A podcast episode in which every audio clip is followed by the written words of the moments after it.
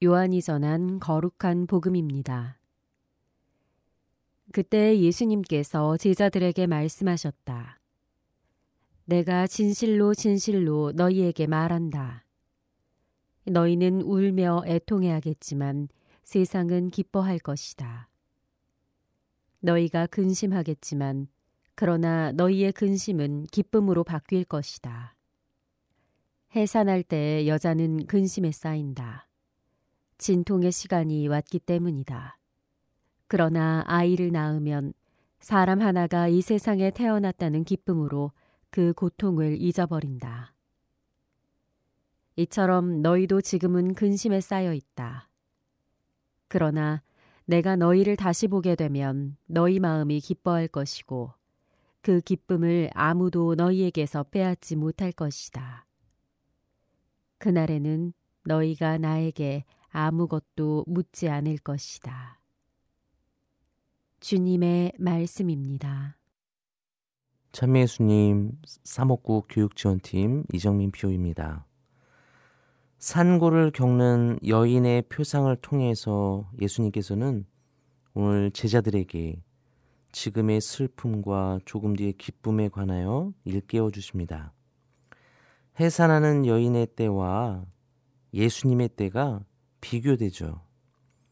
진통의 시간, 진통의 시간은 그 여자의 시간, 그 여자의 때를 의역한 것입니다.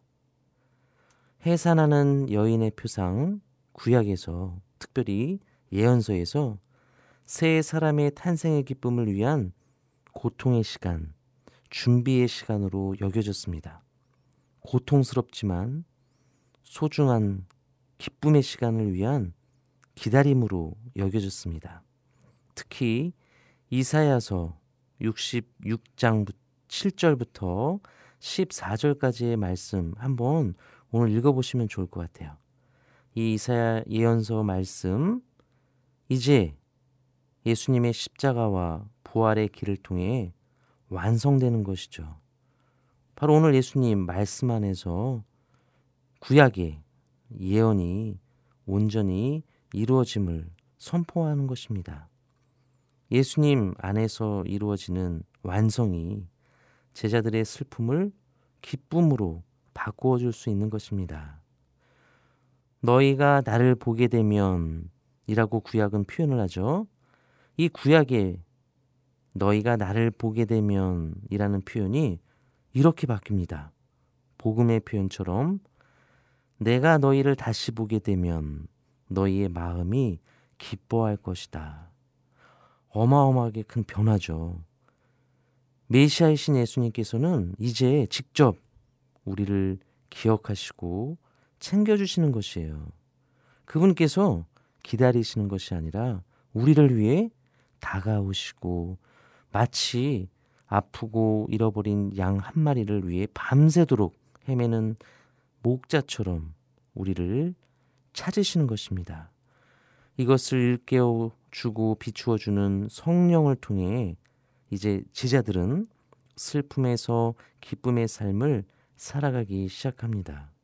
우리 모두는 이런 기쁨의 변화의 삶을 하루하루 살아가고 있습니다. 그리고 결정적인 그때 그날에 일어날 기쁨의 변화를 희망하고 고대하고 그래서 그것만을 바라보며 지금 우리가 겪고 있는 진통의 시간을 묵묵히 걸어갑니다. 우리는 하루하루 매 행복한 날만 있는 것은 아니죠. 진통의 시간으로 표현될 수 있을 만큼 또 고통 중에 계신 분도 많이 계실 거예요. 우리에게 주실 힘, 바로 성령을 기다리는 하루가 되기를 그래서 우리는 더욱 기도하고 함께 기도하고 또 그 누군가를 위해 기도해 주는 우리가 되었으면 좋겠습니다.